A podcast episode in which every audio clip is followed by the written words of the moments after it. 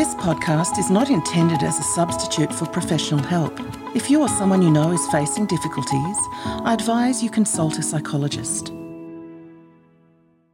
The themes and topics about to be discussed include serious mental illness and may be very triggering for some people. If you think you could be affected, please make sure you press pause and think carefully before listening to this podcast. If you decide to proceed, please make sure you have support and a health professional you can speak with later if needed. Hi, everyone, and welcome to Psych for Life with Dr. Amanda Ferguson. I'm your host, Dr. Amanda Ferguson. Today, I'll be discussing the dangers of how the internet is changing us and how to take back control with cognitive neuroscientist Professor Mark Williams.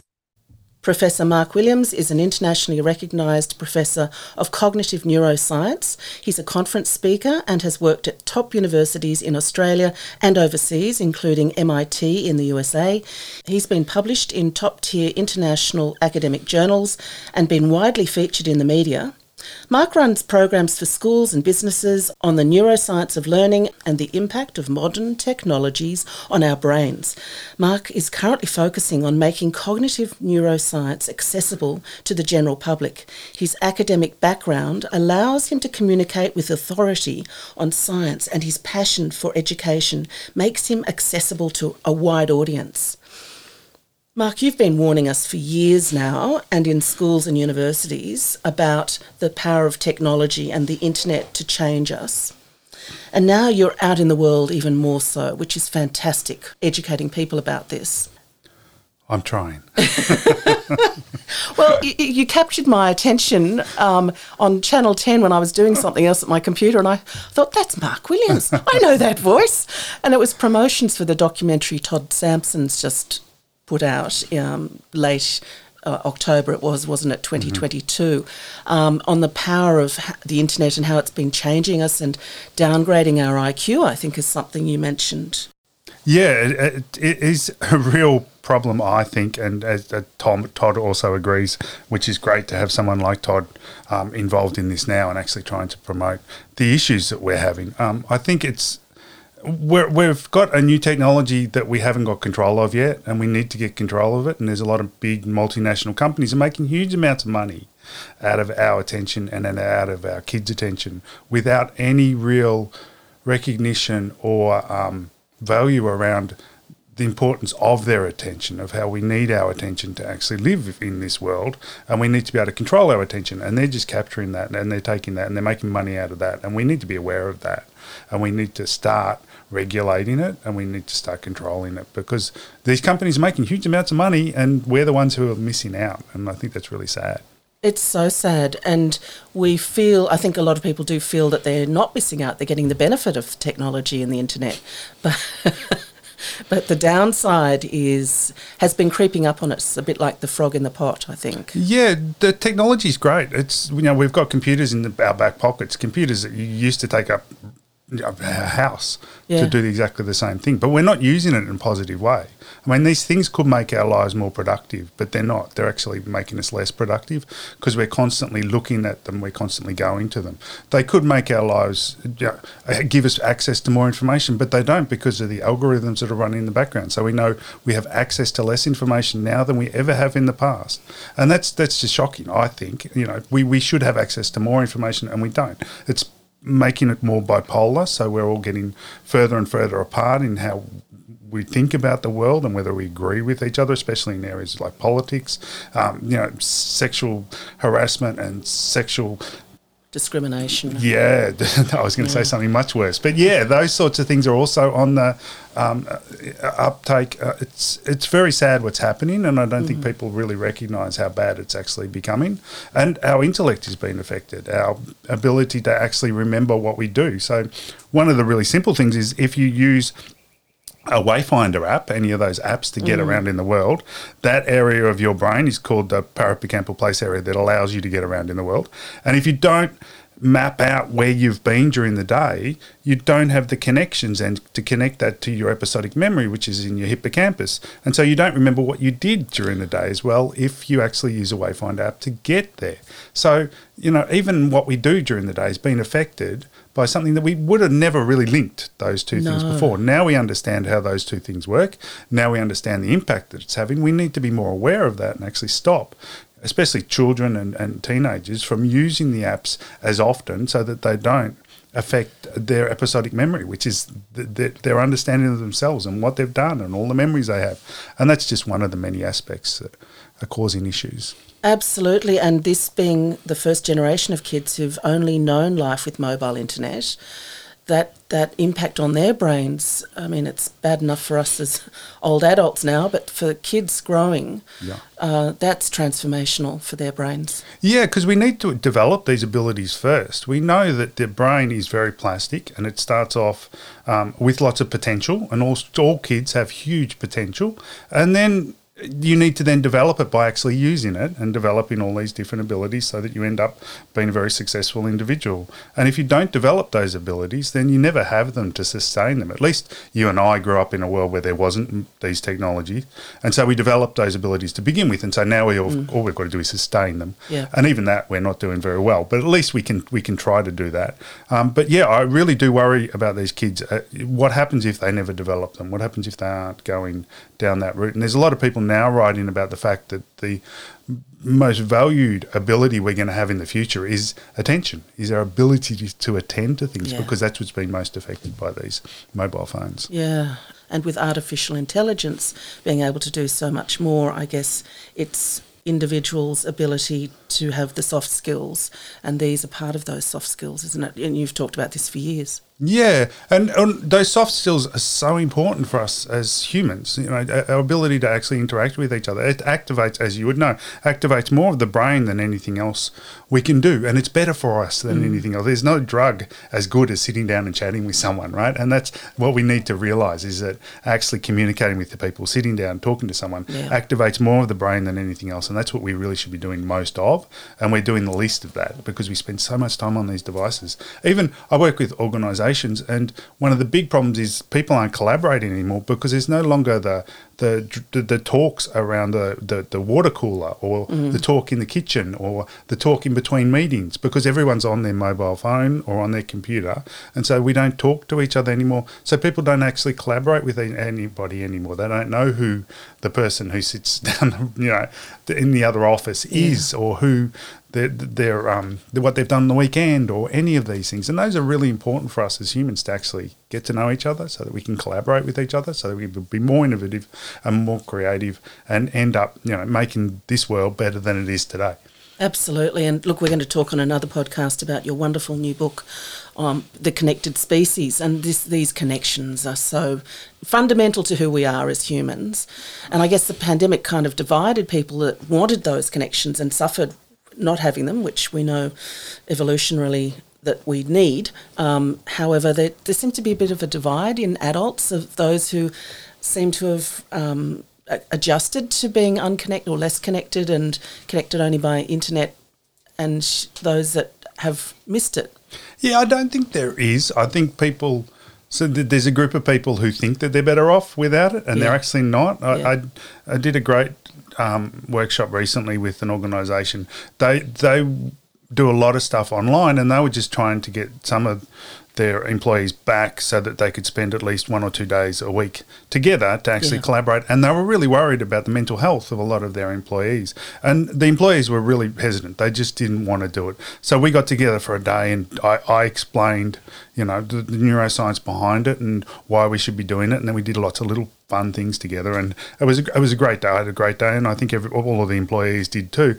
Um, and there was a lot of people there that before that day were saying that that Yep. no, I, I like it the way it is. I want to sit in my office at home. I don't want Yeah. to see anybody. I want to walk my dog.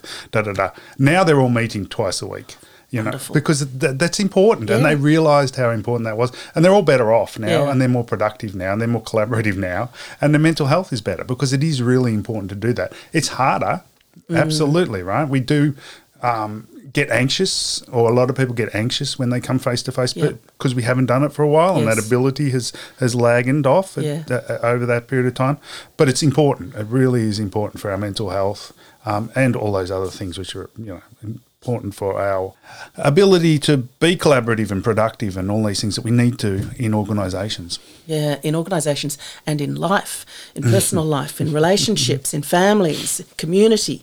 Um, and that's such an important. And I think we'll talk about these solutions a bit more towards the end of the podcast as well and remind people that we need to remind ourselves and each other that while it may not come as naturally as it used to to connect in person, we need it desperately for our survival and thriving of ourselves individually and to help each other, that we make the effort um, and rituals and so forth of going back into the office, going back out into the community.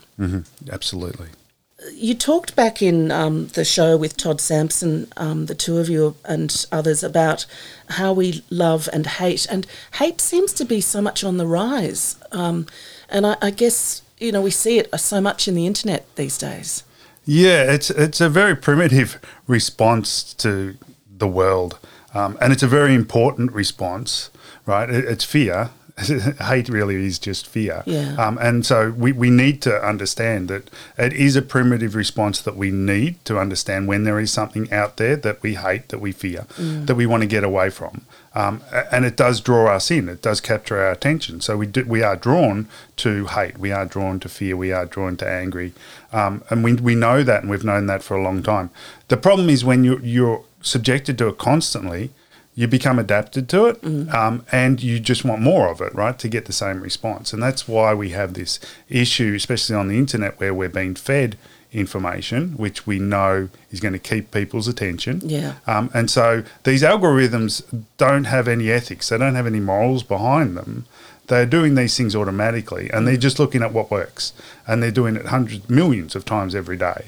And they know that hate works and fear works and anger works. And so they just feed that more and more to people and they feed it more and more extreme versions of that because they see that they need to become more and more extreme as we get more adapted to it. So it's this combination of adapting to it and something which has evolved, which is important for us, but isn't something that we would have had in this um, at these amounts. I mean, it's very similar to the opposite, which is of course enjoyment or happiness. So, so chocolate, you know, or sugar in our diets, and all all these things. Again, it was very important for us to get sugar in our diet because we didn't have a lot of food and we needed any sort of yeah, and it's a really good source of um, uh, uh, energy, um, and so therefore we are, are driven to find sugar or to find things that have high energy levels, and that's why we like sugar and we like fat. But of course, now that we have sugar and fat in everything and we mm. have it freely available Yeah. everywhere, we have too much of it, and Yeah. it's bad for us. And we've got the opposite with the hate as well on the internet, Yeah. and we need to get control of it. And while we got getting control of the fat and the sugar, we're not getting control of the hate, which is very sad. Very sad. As you say, the big tech companies are running us, and it's only, and it's quite a battle to stay conscious um, and stay off the phone and stay away from these algorithms that are programming us um, because it's insidious. It is. Um, so I did. I, I've written a little piece in my book about the fact that when COVID first started, I started getting very worried about what was going on, and everyone was locked up. So I was looking on the internet a lot, and I was taken down a rabbit warren, and it ended up getting an article about some so-called expert who was saying that COVID could last up to five years. And it's like, but we've only had it for about th- six months. So how do you know that it's going to Yeah. last five years? That makes no sense whatsoever. And that made me laugh. And I went, well, yeah, I'm going to put this away. And I got my guitar out and started Yeah. playing guitar instead. Very But- wise. But yeah, you know, you it's it's uh, you know, even somebody like myself who spent a lot of time researching this can still get sucked into these algorithms. They're very, very careful, clever. Very, clever. Yep, and it's a great example for all of us that if you're even at risk and have to stay as conscious as you're staying, then all of us need to. Um, and yeah, I mean, I guess I guess the reminders of these things are going to be something that as as Todd said on the show, and you're saying again, have to be will have to eventually be regulated. They will. I mean, we did it with smoking, you know, and we realised smoking was bad for our health. Yep. Uh, and the government said, okay, let's stop. I mean, everybody smoked. I, I remember my father was a pharmacist and he used to sell uh, marijuana cigarettes for asthmatics. Now, that seems absolutely ridiculous now to be giving children cigarettes marijuana in them because they're asthmatics. But we realised these weren't good for, and we then regulated them appropriately and controlled them. And now less, lot less people smoke than they used to back then. We used to have smoking rooms in, in schools I mean, Yeah. for year 11, year 12 students. And now we need to realise that this is also a health issue and we need to do something about it. And that includes getting it out of the schools and regulating ages as to when it's appropriate and regulating these companies, these multinational companies who are making huge amounts of money.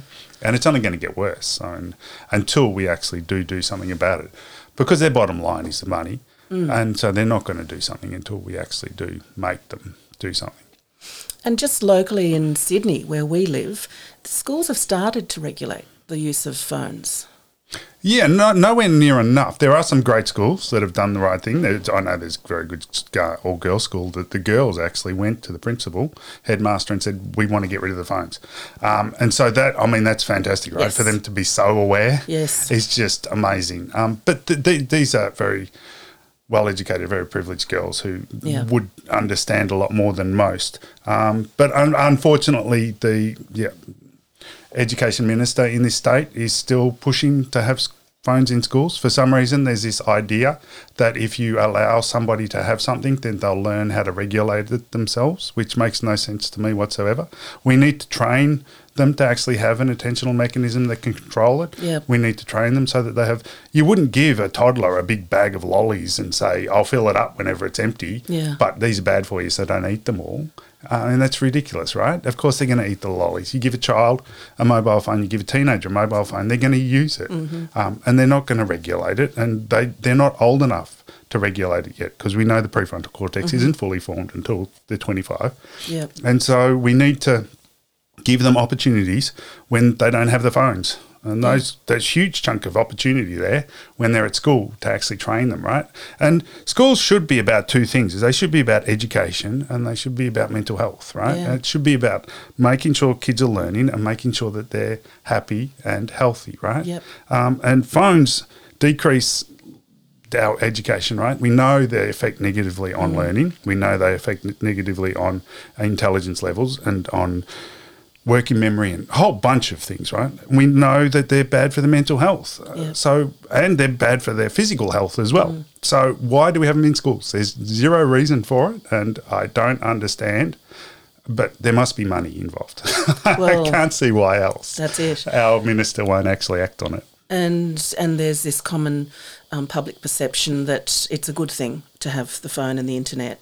Um, and as you say, what an opportunity, just like in the office situation, for kids to connect and to be, um, yes, a bit uncomfortable away from the phone to start with, but to have that opportunity to be more connected, to hone those skills, those neural pathways that maybe nowhere else in their lives they're going to be able to because they don't get away from their phones. And the importance of those things um, that we, you are educating so much, even maybe ministers of parliament eventually. Um, but I guess they they sort of bow into public perception for the votes. Um, Yeah, and I, I wish they would just go to a school where the phones are banned versus go to a school where the phones aren't banned at a lunchtime. And they would see the difference. Yeah. And it is marked the difference. All the schools that I've worked with, you know, I go to them and have a look around at lunchtime before we ban the phones. And the kids are all on the phones. They're not talking to each other. They're sitting there on phones doing nothing. Yeah. You know, and then you ban the phones, and overnight, virtually overnight, they start borrowing the quick cricket equipment. Yeah. They start playing handball. They start doing all these things, which are really, really important for their future, Yeah. and to allow them to understand how to actually communicate and how to relate to each other and how to empathize and how to collaborate and how to negotiate and all those really important things. Um, and, and it's virtually overnight the flip that actually happens. And we also know that they get better outcomes. You Yeah. get better education when they don't actually have these phones on them. And there's beautiful research showing why that is so. So I don't understand why we're not doing it. I think it's a yeah, it's it's a lack of courage on the behalf of the uh, government. Yeah, and maybe on the behalf of parents as well as all of us as adults to stand up to the big com- tech companies and technology itself. Um, and be in charge of it, be in the driver's seat rather than it be driving us. Um, so this is, I guess, you know, to borrow a phrase from Todd, one of the, the largest unregulated experiments of our time, this internet that we now have dominating us. Do you think there will be a, a sort of sway back with public perception realising eventually um, and pushing back against technology? Yeah, uh, it's it's got to happen at some stage. I just what worries me is how long until we actually do that. There is going to be yeah a lot of issues until we do, and I'm nervous about how long that will be. I think a lot of people will benefit from the fact that we're not doing it, um, and I hope that we do it earlier rather than later. But it, it, I mean, all the other technologies that uh, have caused issues. I mean, cars, we didn't regulate. There was no licenses, there was no road rules, there was no any of those things until That's this right. accident started happening Yeah. and all the rest of it. And then they realised, okay, we've got to license these things. We've got to work out when people should be driving. We should have road rules. We should have regulations. And then seat belts came in because you Yeah. realised, and so on. So it does. It takes a while. Governments take too long to catch up. Um, and, and again, with smoking, you know, with alcohol, with gambling, all these things which we realised were actually detrimental. Um, we started regulating them, and then we actually got better control over them. I mean, some could argue not enough control in relation to gambling, but we're getting better, um, and hopefully we'll get better. But again, there's a lot of money involved. Yeah, and the governments have been lobbied by these very big multinational companies. And we, the government should be working for us, not Yes. for the multinationals. Yeah. And so we, we need to push the governments to say, hey, you've got to start acting on responsibly for the community, not for these multinationals that are Yeah. making huge amounts of money out of this. There's been a lot of recent media about the increase of ADHD, and you've mentioned on a, um, previous episodes with me that you know for sure, neuroscience knows for sure that um, that this is being caused by device use. Yeah, so we know that there has been an in, there is an increase in ADHD dependent on when you actually give a child a device. So the earlier you give a child a device, the more likely they are to be diagnosed with ADHD, and the more time a child or a teenager spends on a device, the more likely they are to be diagnosed with ADHD. And I had a, I had a I've had a discussion with quite a few people around this, and my view is, and, and we don't know because the biggest issue with ADHD is the only diagnosis is based on the behaviour of the person. So you can't take a blood test and work out whether or not someone has ADHD or not. It's simply based on the behaviour of the individual. And so whether or not the devices cause the same outcomes as what we would diagnose as ADHD, and therefore there's these kids who are getting diagnosed as ADHD but have the same behaviour, or whether or not it actually causes ADHD itself, we don't know because the diagnosis is based on the behaviour. But yes, we are getting increased in diagnosis of ADHD when you have a child on a device for longer or on a device earlier. So, you know, and you So don't sure- want those behaviors. No, exactly. and surely parents will be alarmed by this. I hope so. I really Yeah. do. I really do. I mean, the other thing is we know that there's um, a difference in the formation of the brain when a child learns how to read on a device versus l- learns how to read on paper. Mm. Yeah. Like the, the white tra- matter tracks are different and they don't form as well if a child learns how to read on a device compared to on paper. So there's actual brain Mm. damage there. Yeah, there's a difference in their brains and how they form, and they're not forming in the right way if they learn how to read on a device. And in Australia, we have more devices in schools than any other OECD country. So, what are we doing? I don't understand Yeah. that. It just makes no sense. Makes no sense. And I think parents would be horrified to hear that, Mm. most parents. And that is how the internet is reshaping us and changing, as you say, the, these generations of children whose brains are forming. And these are the, you know, for their lives ahead of them. Um, it's a big impact. It is, and, and the biggest uh, when you think that the, the the growth area in Silicon Valley, where all these tech entrepreneurs live, the biggest school, uh, the, the schools that they all send their kids to are the Waldorf schools, which ban mobile phones and any devices until the kids are late teens in year 11, 12. And you've got to, as a parent, you've got to sign a contract to say you won't give your child a device until they're in years 11 and 12. So all the entrepreneurs who are making huge money out of us buying these devices for our kids are sending their kids to schools and signing contracts saying they won't give the kids any devices. I mean, they know something that we don't know. Oh, and these are private schools yeah. that are extremely expensive. We, we, we also know that many of the, the leading entrepreneurs in this area who are making billions of dollars out of selling these devices to us, they you know took devices out of their homes when they had kids, which just tells you everything. I it think. does. It's just really sad. And again, look, I guess the the flip side is it's an adventure that we are all in, and being more conscious and being ahead of the tech companies, you know, being smarter.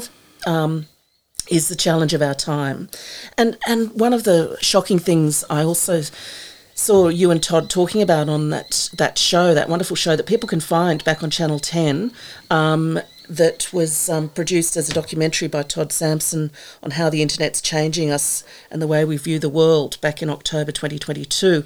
Pornography. And that's the other big thing that kids of our time have bombarded at them, and that, as as the show was saying, there's no way parents can now be ahead of their kids. Kids are kids are all over everything. Yeah, yeah, no, they are, and pornography is a huge issue. I, I remember uh, a couple of years ago, I was at a boys' school and I was talking to the headmaster, um, and he said, "Oh, yeah, you know, he, he acknowledged there were some issues, but he didn't think it was as big an issue as what I thought it was." So we went for a walk around the school. The first classroom we came to, which was had a glass, so we could actually see into it. The back row, there was four boys there, and all four of them were watching porn mm. while the teacher was at the front teaching. Oh my and of course, he waved straight away to the teacher because he was quite yeah, shocked by it. As soon as the teacher stood up, they just went Alt Tab because Alt Tab brings it to a different page, which right. means it's back to their work where they were all working. So it, it is. I mean, the kids who are on devices in school are watching pornography. It's not something I talk to my daughter about a lot. She's in a very good uh, special school, um, and she said, you know, the boys, yeah, they're, they're watching this constantly um, in class, um, in um, at lunchtime and so on. But the biggest problem is not that they're watching pornography, it's that there's algorithms running in the background, again, that are driving them to the more extreme. So a, a child could just go on a pornography site to find out, you know, something about sex because they're interested. I mean, all teens are interested in mm. what it's all about. But the next video they'll see, they might see just a normal video of two people having sex. The next one will be a little bit more extreme, and the next one will be more extreme, and so on. Because we know people adapt and people get bored easily, and so therefore they've got to make them more and more extreme. And before you know it, they're in an awful place. Yes. And they think that's normal and it's not normal, but they think it's normal. And we know the more a boy or a, a, a teenage boy or an adult watches pornography, the more likely they are to be violent towards women. Yeah. And we have a big problem with violence towards women in yeah. our society. The more likely they are to rape a woman. So we need to be aware that these things are happening. And again, it's these tech companies that are making huge amounts of money out of selling these things to us. And it's advertising, yeah? What they're selling is advertising. So they want eyes on the screen. And they know that if they make it more extreme each time, then you're going to stick to it and you're going to keep watching it and they're going to be able to sell more advertising and make more money. And again, to your point of the child with the bag of lollies, I mean, can't expect boys to be regulating this stuff that needs to be regulated for their own safety mm. and uh, everyone's. Yes, and why why isn't it regulated? I mean, uh, most of these porn sites, you don't even have to click a thing to say you're 18, and if you do have to do anything, you have to click a button to say I'm 18.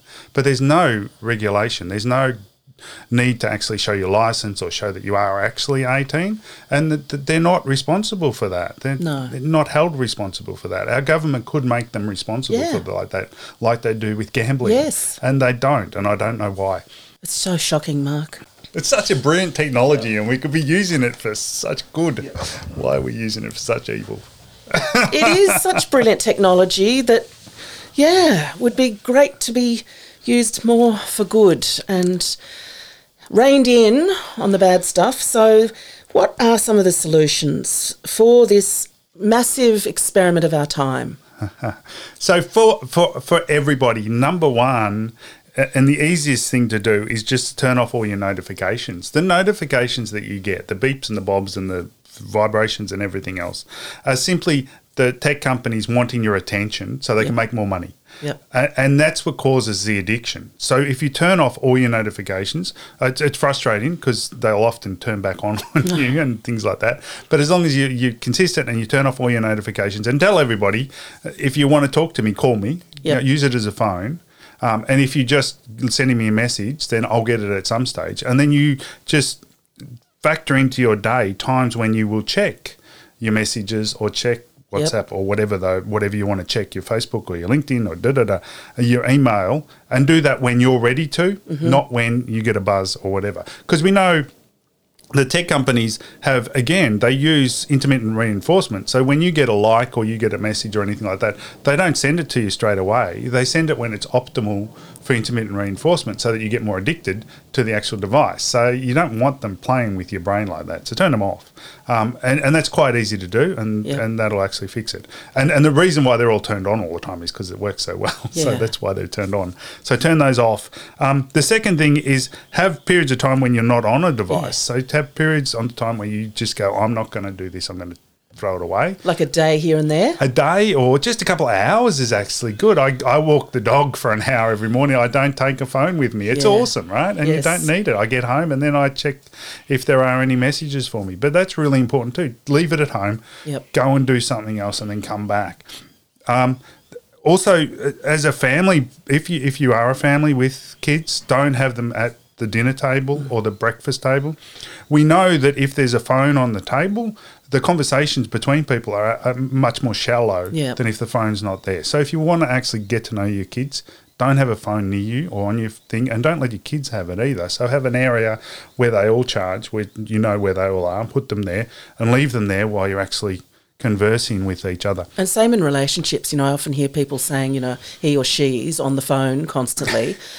Have curfews with phones in your relationship as well. Yeah, I, I it stuns me how, how often I'll go to a cafe or go out for mm. dinner and I'll see other couples. Yes. you know, texting and things on their phone. Yeah. Or as soon as one gets up to go away, they'll quickly mm-hmm. pick up their phone and do. It's okay to be bored occasionally. it's actually really good for our brains Yeah. to be bored occasionally. We come up with new ideas. We actually reset our emotional state and so on when we're bored, and, And so it's really important. To, yeah. Well, you know, the beautiful old to daydreaming. I know. Yeah. That's when you get epiphanies. Oh yeah, yeah, so important for us as humans to actually do those things. So yeah, get rid of them. There, there was a great experiment done where they batched all the notifications on phones. So they ran a, an experiment and they showed that if they were batched, so you only received them two or three Yeah. times a day, mental health went up after only two days Wow. of having them batched. And mental health was improved. So it really is worthwhile. Um, with children, I would say again restrict the phone Mm. and restrict time that they actually have it with my children my, my daughter is a teenager now and she goes to uni- um, not university yeah it feels like university. She goes to high school. She has to catch a bus there and afterwards she has lots of things on, at school. So we got her a mobile phone so that she could take it on her bus but she takes it on the bus where she's allowed to use it. When she gets to school, she puts it away, and then when she's on the bus on the way home, she uses it again because she usually texts me and tells me I'm on the bu- bus on the way to dancing or whatever she's going, or to a friend's house. And then when she comes back, and then when she gets home, she puts it at, to be charged in the common area where all of our phones are charging. Mm-hmm. But if you're going to do that with your kids, you've got to do it with yourself as well. Yes. Yeah, you've got to do it responsibly, and you've got to show Yep. that you're willing to do it as well. So we all do it in the family. We do it that way. And my son doesn't yet have one because he doesn't need one yet, but he will at some stage. Mm. But again, we put those restrictions in so that she learns how to do that. Yeah. So that when she's on herself by herself, which she will when she goes to university eventually, um, she'll be able to do it herself and it'll be a habit. Yeah. And so she'll just do it automatically. And so she won't be constantly on it as opposed to these kids that are on, on them constantly and allowed access to them constantly.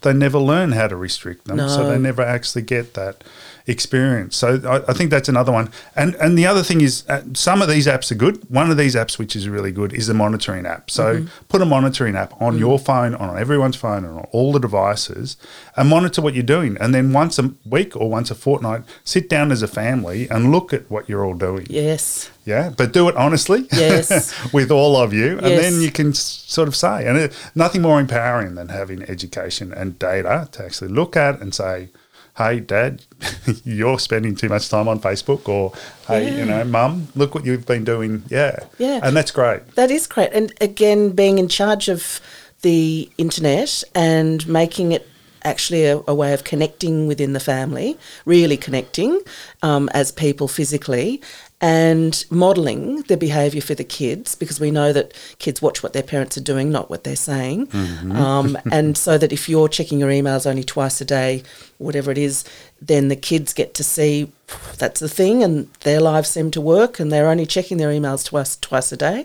Um, and these healthy habits that kids don't have to think up themselves, they're just absorbing, and their brain is developing accordingly. And what a great role model you are as a family for this. Yeah, I think it's it's really the thing that really struck me was my partner. She is um, she grew up in an alternative community, and they never had a TV. And according to this theory that if you don't give them access to it, then they can't control it later on.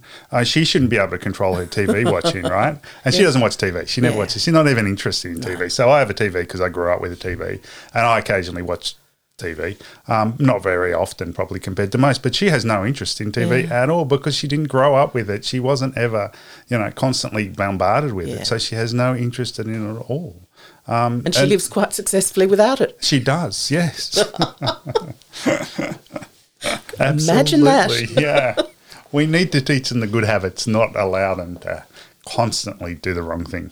Yeah. So, look, raising awareness, teaching good habits, restricting as a family in a relationship, buddying each other up on these these ways of managing and being in charge of the internet and it not running our lives so that we can make the best of it um, in its, as you say, wonderful things that it does have to offer and um, take the good and leave the bad, if you like. Absolutely, yes, yeah, absolutely. And schools, if you have children and they're in school, contact the principal and say you, you want them banned because they need to be banned. It should be a healthy, happy Yeah.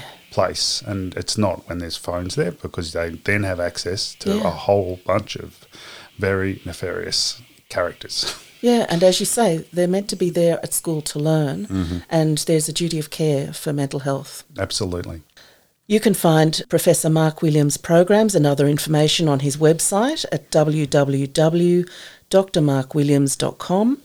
Mark, your wonderful book, The Connected Species How the Evolution of the Human Brain Can Save the World, is due out uh, 2023, early 2023, and I believe people can pre order from early 2023, uh, being published and distributed by Rowman and Littlefield. And do look back um, if you're interested on Channel 10 um, television uh, for Mirror Mirror um, season two. Um, Todd Sampson and Mark Williams, Professor Mark Williams, appeared on that show. Very interesting. And to contact Mark, uh, have a look in the show notes for his LinkedIn contact. Thank you so much, Mark, for another wonderful episode. Oh, thank you for having me, Amanda. If anything discussed in this podcast has caused you concern or distress, contact your general practitioner or health provider. To locate a psychologist in your area, call the Australian Psychological Society and locate Find a Psychologist service on 1800 333 497 or visit www.findapsychologist.org.au. If you or someone you know is in crisis, Lifeline is available 24 7 on 13 11 14 and Kids Helpline again 24 7 on 1800 55 1800 and both are free of charge. To find out more about me, please visit my website dramandaferguson.com.au. You can find the link in my show notes. The opinions expressed by guests in these podcasts aren't necessarily shared by me.